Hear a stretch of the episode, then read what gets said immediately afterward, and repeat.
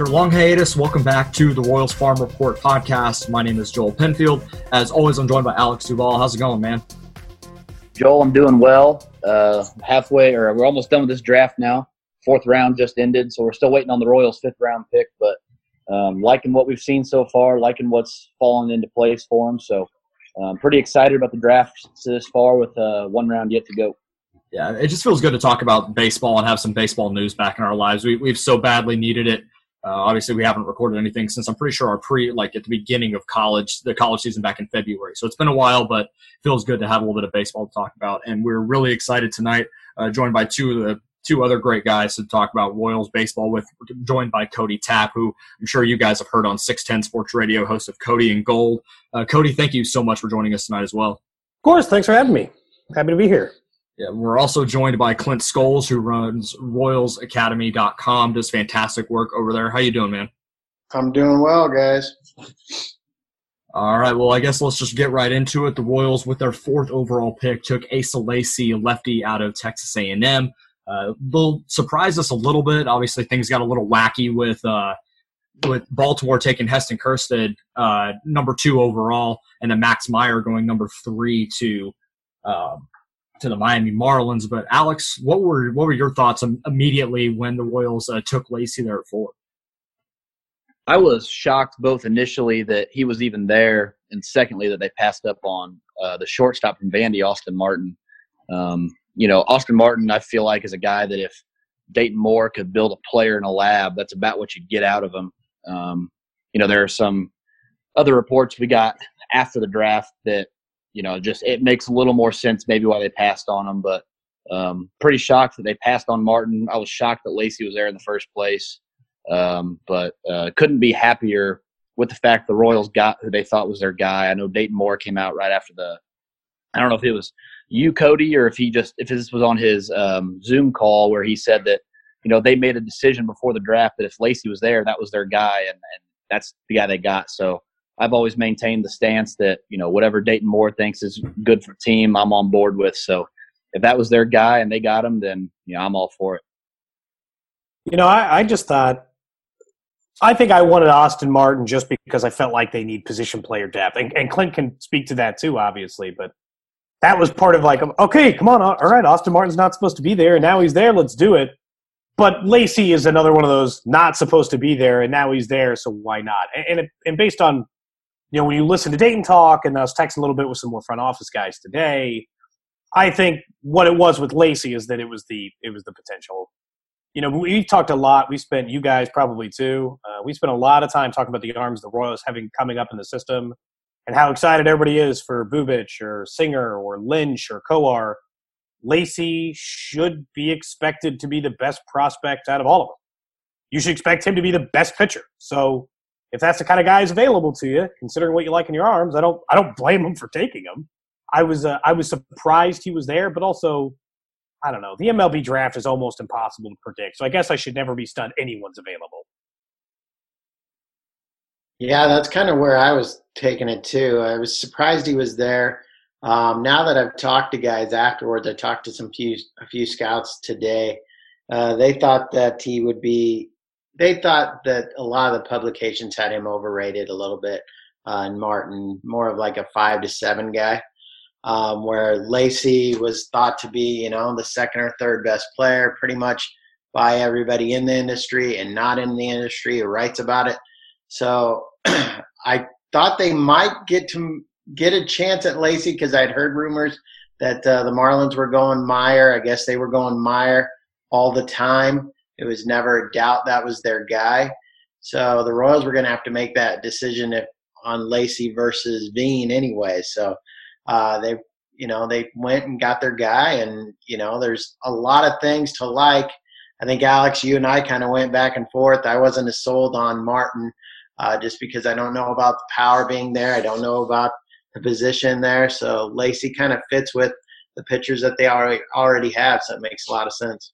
The one thing I worry, the only thing that scares me about passing on Martin is like the Anthony Rendon thing.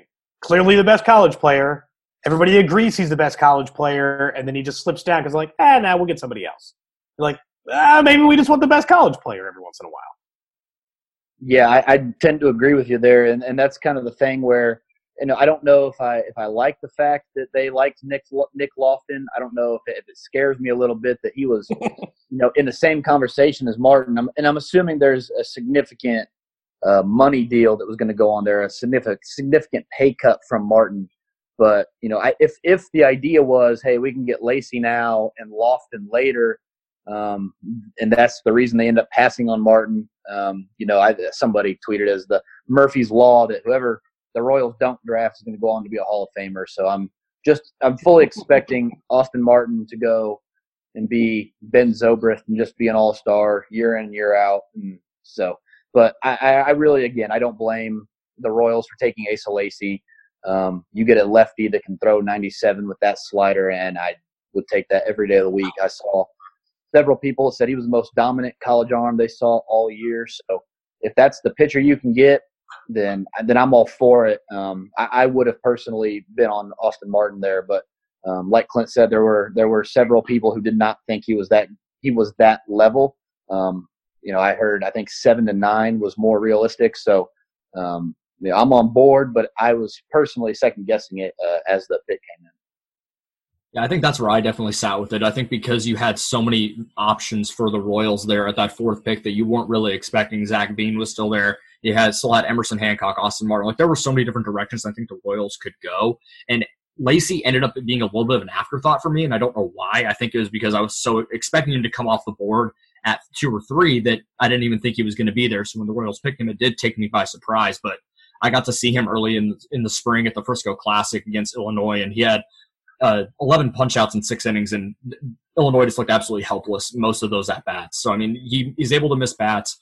He's an impressive dude to watch on the mound, and you can never have too much good pitching. And the Royals now have an embarrassment of riches of it in the in the top of the system right now. So it, it's a really good spot for the Royals to be in to have another guy that they can go to with Singer and Kowar and Lynch and Bubic just to add to that crop as well. They could just trade one anyway, right, for a position player. Pitch, that, right, Clint? That, that's problem. That's the problem that, that, crossed my mind. It, it, did. That crossed my mind, Cody. And is it's the you know the idea that they traded um, you know Sean Manaea for for a high level position player, a, a, pitching prospect for the best position player available at the deadline. So you know I, I, do think that we see more often than not the high level pitching prospects get you know you do get traded for multiple position players. So you know maybe that's that's something that could they could work out if they needed to, but. Um, you know, Clint mentioned, or maybe it was you, Cody, that earlier that they they do need position players in the in the system, and I know Clint and I both agree this is one of the deepest college arms classes that I've ever seen. Um, and so I, I, really thought there was just going to be enough value later on in the college arms. And Clint, I'll let you speak to some guys you, you thought maybe would have been there, but um, that I think that's more or less why I was surprised that Lacy was the pick there, just because the college arms were so deep. Yeah, that's the that's the only problem I had with it. You already have an abundance of college arms in the minors. And I, like I said, I wasn't sold on Martin, but I thought that that was going to be the pick when it kind of laid out. And uh, you could have had, you know, just, I mean, we saw Cole Wilcox go today. Um, he's probably going to sign with the Padres. I mean, that's a guy that you could have probably inked, um, saved yourself some money at, at 41 and inked at 32. Um, there's other arms that you could have had, you know, other good high quality arms. I'm a real fan of Chris McMahon from Miami. That's a guy you could have got later. Um, so I thought there was arms to be had, and there's not really a need. Obviously, you never know. It takes ten to get one, is what Dayton always says.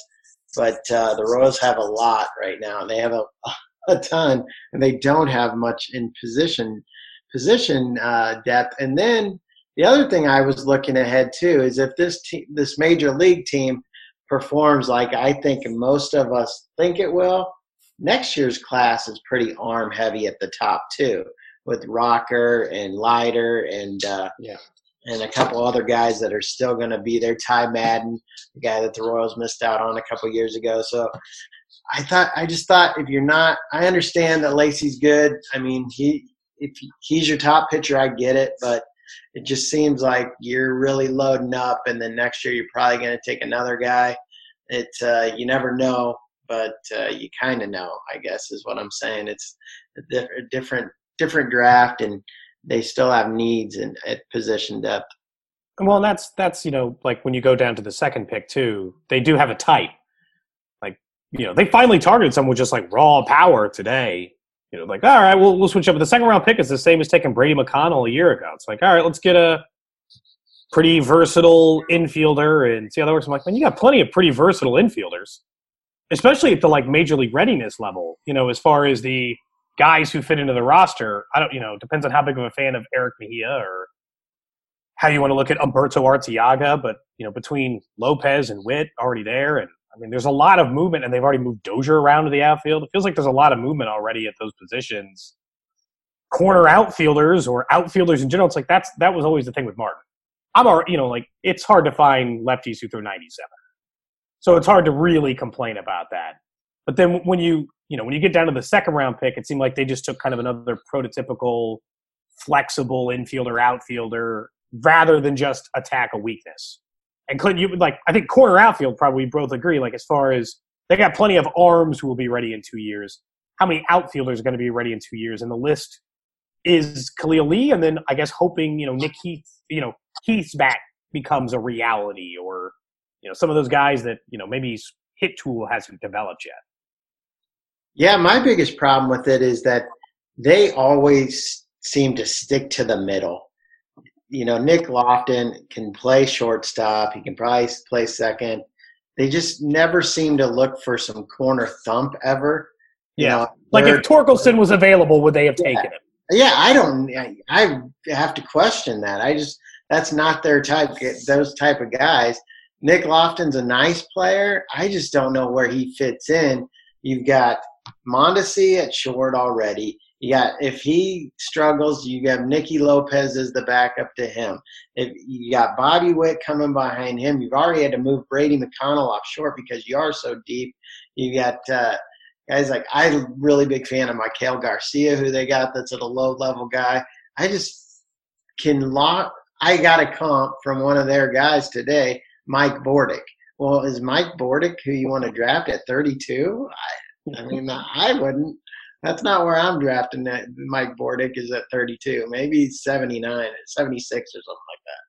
Well, and the thump, like that's just because that's corner outfielders and corner infielders, and that just that never seems to be a high priority position for him. Of course, the last time they did it, they took Pratto, who hit like a Bill 90 his last year. in The so like they tried it once and it didn't work out. So that's probably not going to convince them that that's the move again. No, but they don't. They don't do it with college very often either. Uh, college bats, and you know, yeah. you talk about uh, outfielders. I think if you're hoping, maybe you're hoping Kyle Isbel develops yeah. quick, along with Khalil Lee and and guys like that. And uh, but they they just have. I mean, just position prospects. They're struggling right now unless these guys that really struggled last year make a turnaround. So yeah, that's. Oh, sorry. Go ahead, Alex.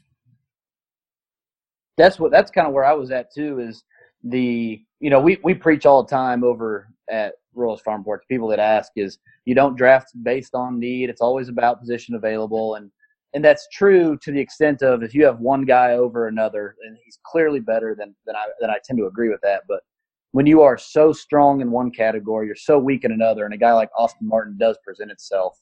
Um, it, it a makes me feel like they must have really thought that that Asa Lacy was their guy. But then you go, you talk about Nick Loftin, and it, it just makes you wonder, like where a guy like Daniel Cabrera would fit into their into their list, where a guy that is a, is, a, is an outfielder that's hit everywhere along the way. He was, I think he was all freshman SEC uh, in 2017, or I'm sorry, 2018. So um, it, it, does make you wonder what their board would have looked like and, and what they were prioritizing because they've gone pitcher uh, again in the fourth round.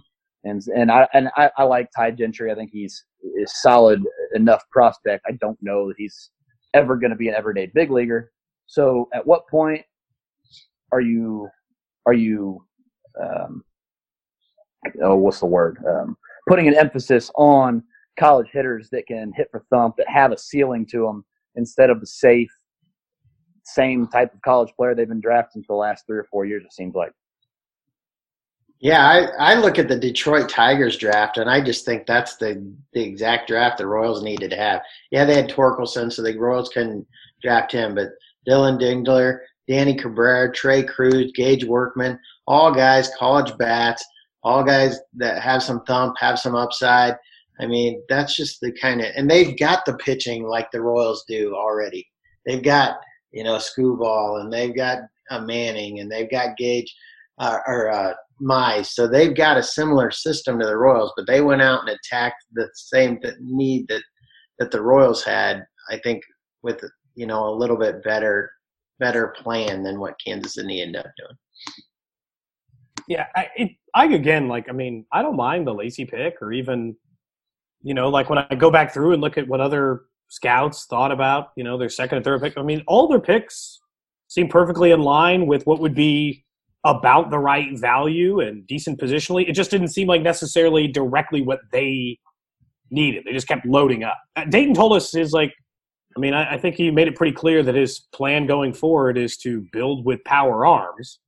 Like, bah, you know, last time we had the powers in the back of the bullpen, and now time, you know, this time we're going to try to have them in the front. And that is not the worst strategy for a team that is never going to be able to afford high quality starting pitching on the open market. But he also, in that same breath, said that you need a lineup that can hit one through nine. And I mean, they finished what I think it was bottom five in the American League last year in runs scored. So, I mean, how many guys coming up are, are the replacement bats for two, three, four? Really, I mean, uh, you know what it is, Clint, and, and you know, I think Joel, Alex, you know what I think it is? I think they're banking like this plan banks a lot on Mondesi staying healthy and actually developing the hitter. I still think he can be. Oh, totally. Like I'm still really high on Mondesi, but mm-hmm. but it, a lot of this banks on like, okay, Mondesi just becomes the three hole hitter he's supposed to be. Yeah, that's that's what I was going to go with next. Is this it to me signals that they must believe a lot in what they already have, and, and I think that includes guys like Seuly Matias, Melendez Pratto, who really struggled last year. I think this is overwhelmingly a vote of confidence, and and I mentioned that to well somebody else last week that um, I really thought it wouldn't be the first pick that kind of tipped their hand. I thought it would be the next group of picks that tipped their hand at what they thought and just at, at what they drafted. A guy like Nick Loftin, who's not a you know prep with all kinds of ups. It wasn't Masyn Wynn. Um, it, it, this to me it signals they must have confidence in their ability to to develop the guys they already have. It's a vote of confidence that they're going to hit at some point. Um, whether it's the group of Merrifield, Dozier, Mondesi, Lopez, or whether it's guys that are in the minors, Khalil Lee, Isbel, um, Matias Melendez Pratto, they've got confidence that one of those groups is going to hit because they haven't put any kind of a sense of urgency into adding bats, um, save for one pick, I think, last year in Bobby Witt Jr., who that that may have been the, the one pick that, in my opinion, is hey, we want to add an electric bat into this lineup.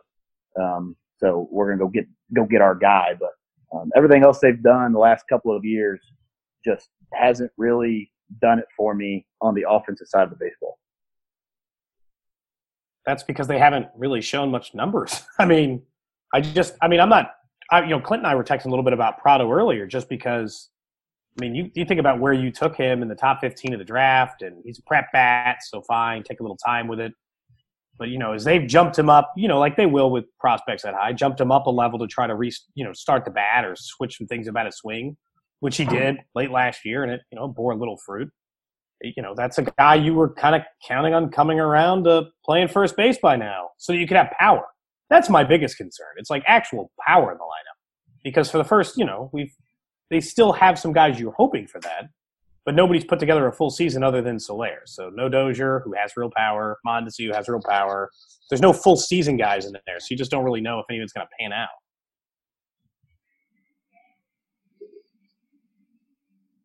So I'm curious. I'll we'll circle back a little bit to some of the guys that the Royals have picked today. So the the at pick 41, they took a prep guy out of Chicago named Ben Hernandez. I'm curious your thoughts there. Just initially, from what I saw, looks like a pretty clean delivery, a really good changeup. That was kind of the calling card that a lot of people were talking about with him. Is that he'll reach to the mid 90s right now, but the changeup is plus, and that's you know for a 18 year old, that's at least a pretty good start.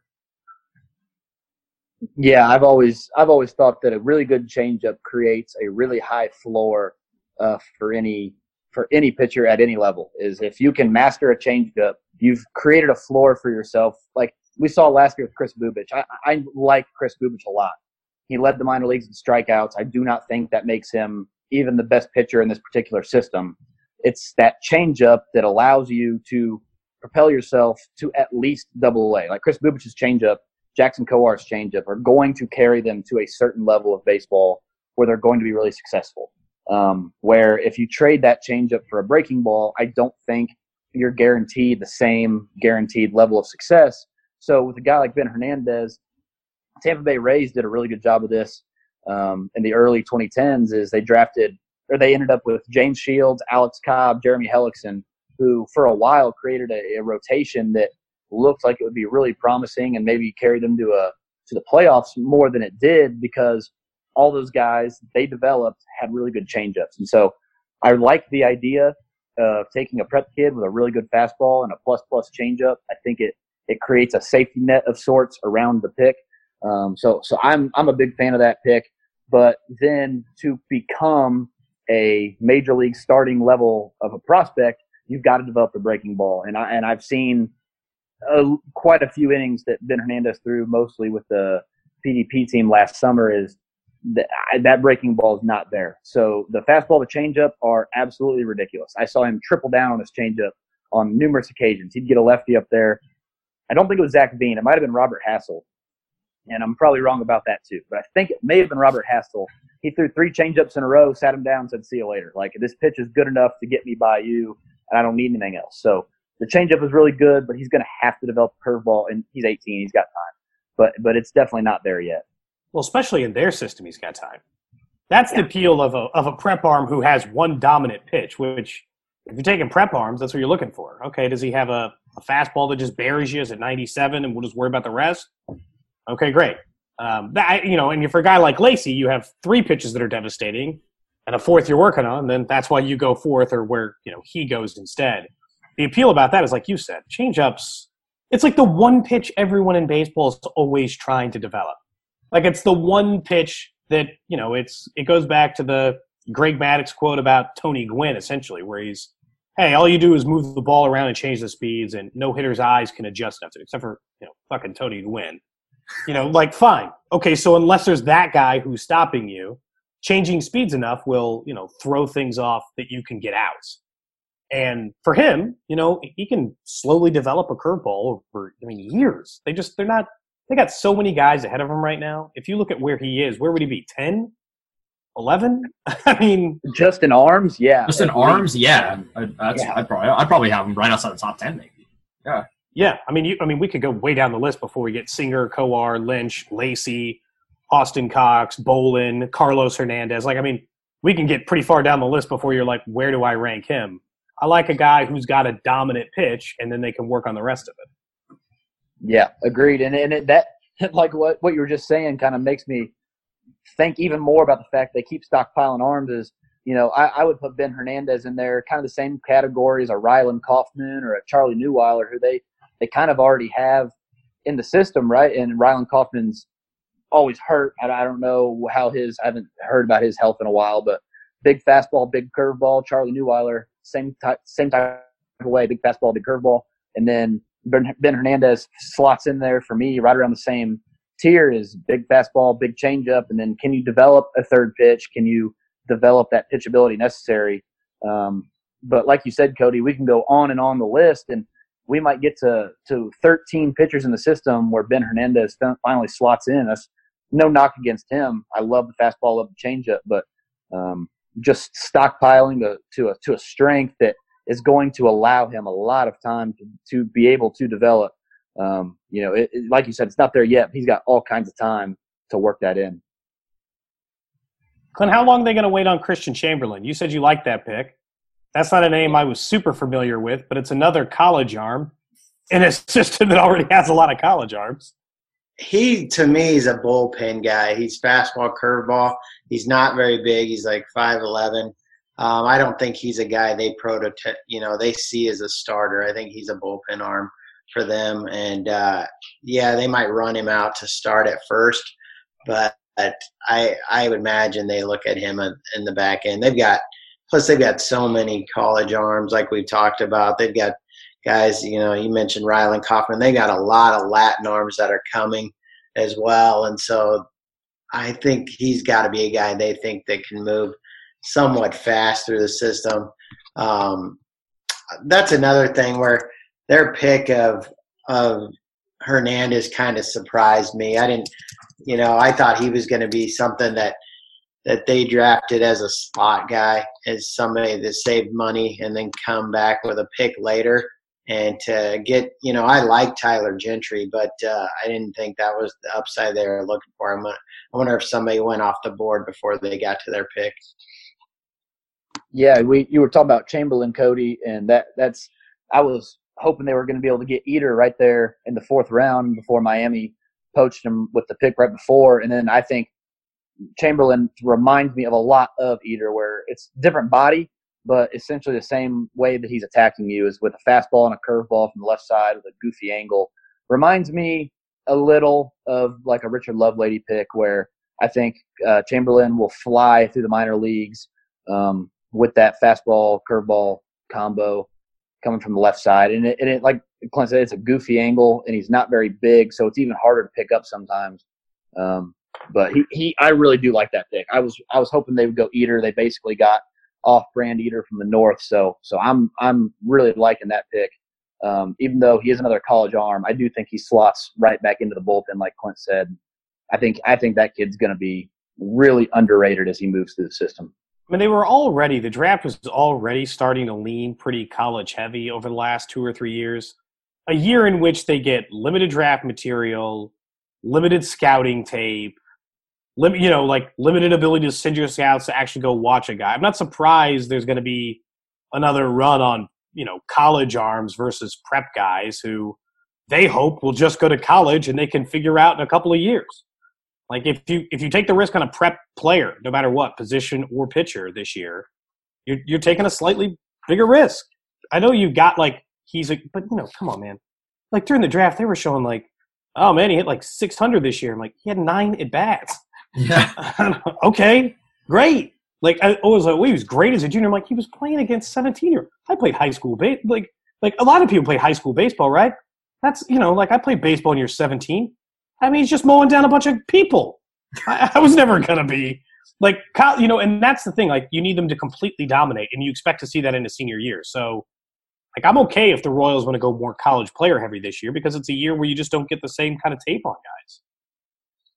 Yeah, for sure. And, and I do think that that's the hardest part about judging this draft, no matter who they would have taken at any point, is the lack of information available and the lack of overall picks they're going to have.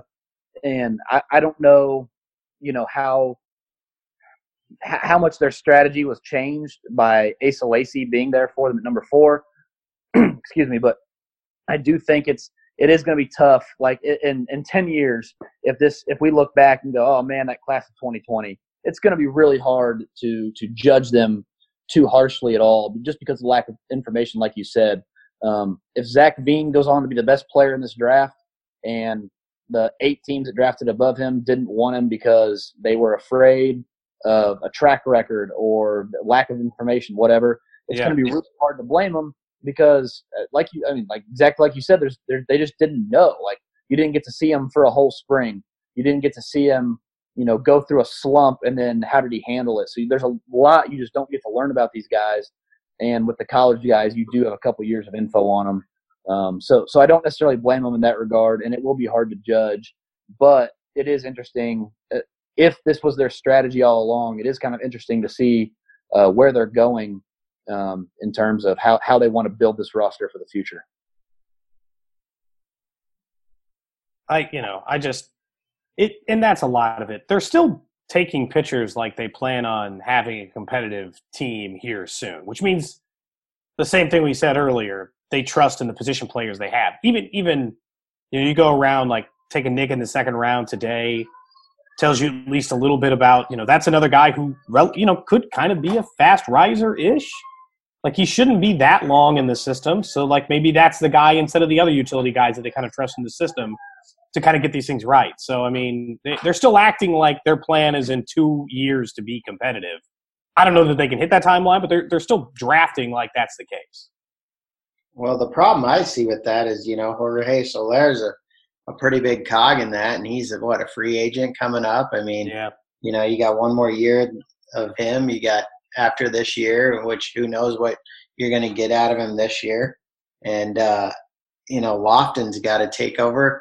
You don't have Witt for a whole lot of time. Plus, Witt's you know aging. How long? When's the age curve hit him? Um, they really need Mondesi to take off. They need him to be the cog, the the big piece, like you said. But uh, they're not in that great of a spot. They need Dozier to repeat what he did last year, and they need to find some kind of thump at first base, whether it's McBroom or whether it's uh, O'Hearn or going somewhere else.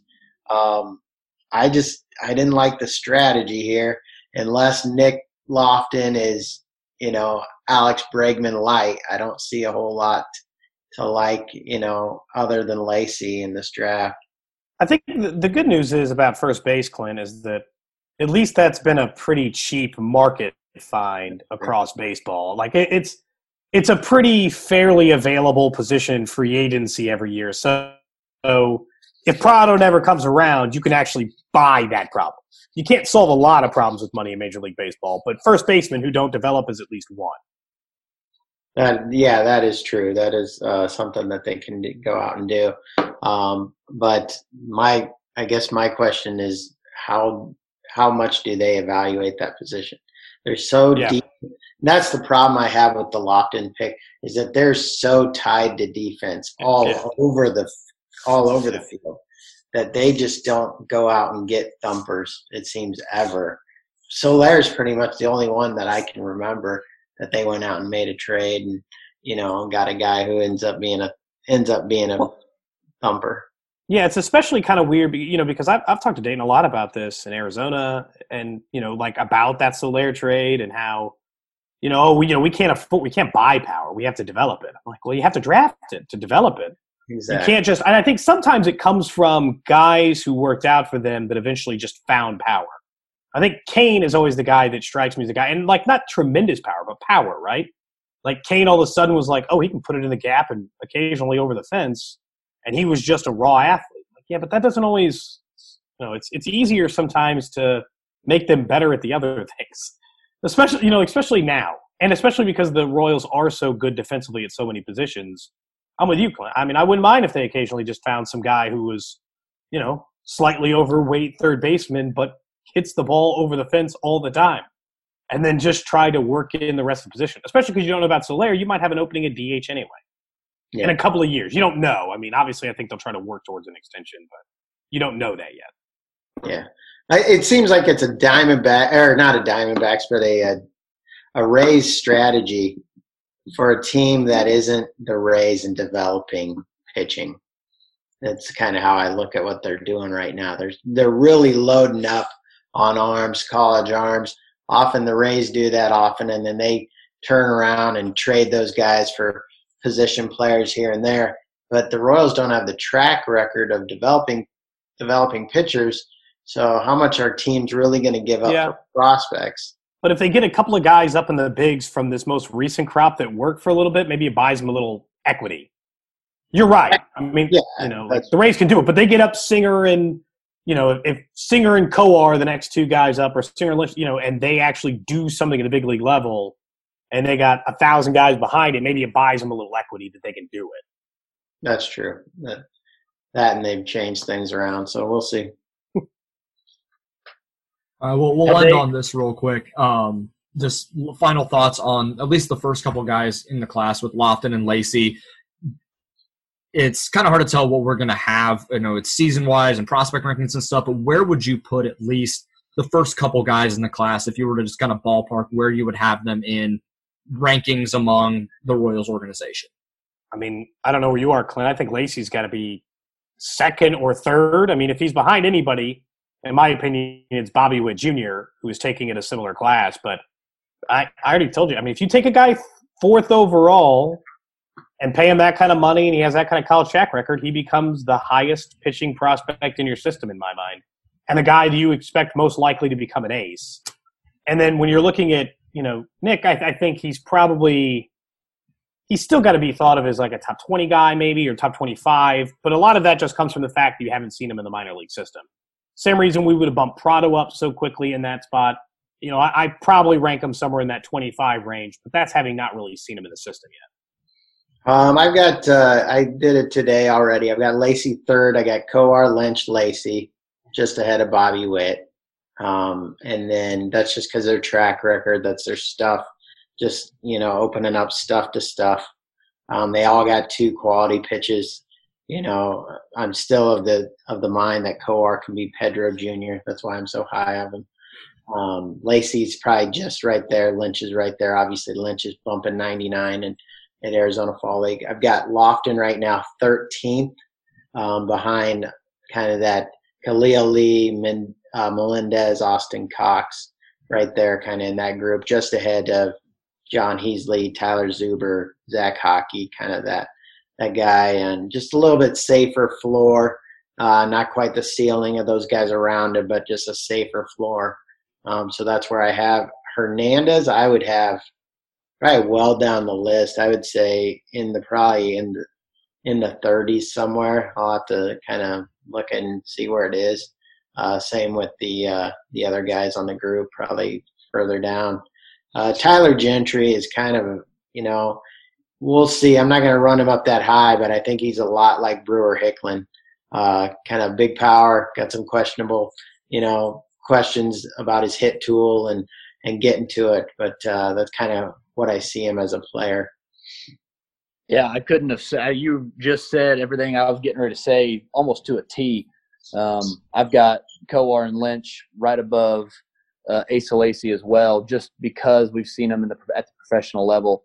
I like Asa Lacy a lot. I agree with Dayton Moore that his stuff is in the one percent in the world. His stuff, his pure stuff, is really good. I also think right now at the pro level, he's a two pitch pitcher with a developing third pitch and command issues. Um, and I mentioned last night that uh, on another podcast that I think he's control over command. Like I don't have a huge question mark about his ability to throw strikes it's more or less where is that strike going to be? Because a, a strike right down the middle of the plate is not necessarily better than a ball that's six inches above the zone. So um, I do think he's a little control over command. So I've got Bobby Witt one, Asa Lacy four, um, Nick Loftin right around the 15 range. Uh, ben Hernandez also right around the 40, right around 40, and then I was getting ready to say that Ty Gentry reminds me a little bit of Brewer Hicklen, and that they're ironically they're both from the state of Alabama. That um, I, I think Ty Gentry is a great athlete and and a great athlete like for a corner outfielder. Not he's not going to play center field or anything crazy, um, but he does a lot of raw power. And I saw him. I saw that whole series against Mizzou last year. I think that kid can run. Like he can he can move pretty well. So I don't think he's going to be stuck ever as a DH first base type. I think he'll stick in the corner outfield, um, kind of fundamentally sound. I don't really worry about him in terms of like a hit tool. Like I don't think he's going to strike out so much he just never makes it. I just don't know that he'll be able to access the power we've seen at college with wood bats against premium velocity all the time. Um, a lot of what I've seen from Ty Gentry is is picking on um, weaker competition. And so, I mean, at some point you got to hit people that, that, aren't as good as you. And he does that really well. I do want to see how he handles 95 all the time. Um, and then Chamberlain, probably in the 50s. I like him a little bit, but he's a reliever, non-closer. So um, I, I do like I do like the draft so far in terms of who they got. I do not like necessarily the way that it fits their system today. Um, I, and, I do think that it's, that it's important to separate those two things. I do think there can be a world where those two things are separate and we can judge the players they have versus how they fit their needs a little differently, even though I am probably more than I, say a lot that you don't draft on need, and here I am a little concerned with how these guys fit their need. But um, so I'm interested to see how they how they fit into the system with the rest of the prospects as soon as they start playing minor league baseball again. I kind of have I pretty much have all these guys right around where you guys do, and that you know pretty much exactly what you guys have been talking about for the last five minutes. So I don't feel the need to repeat myself and just make talk in circles. But either way, um, I think at least the guys at the top here, I, I am excited about. It's you know, and main, mainly, if anything, it's just fun to talk about relevant baseball for the first time in a very long time, rather than talking about constant negotiations between the players association and the owners. We actually have real relevant things to talk about with and guys that we can be excited about for the future of the royals and just baseball in general. So this has been a, a ton of fun and I'm, I'm really excited for what the future of baseball we got here. Agreed. All right. all right. I think that that wraps this one up. We'll do just a quick go around. Where can everyone follow you on your social media? Alex where can everyone follow you? I am uh, on Twitter at Duvy. It's D U V Y underscore zero one three. Cody, where can everyone follow you and your work? At Cody B Tap or, you know, 10 to 2 on 610. And Clint? Uh, yeah, you can follow follow me at uh, Clint Scoles, C L I N T S C O L E S on Twitter, or uh, you can subscribe to my Patreon, which is patreon.com slash Royals Academy. And you can follow me at JT Penfield. Be sure to follow the main site at Royals Farm. And we'll hopefully be back soon with some more baseball news that doesn't involve con- terrible contract negotiations. Have a great one, everybody.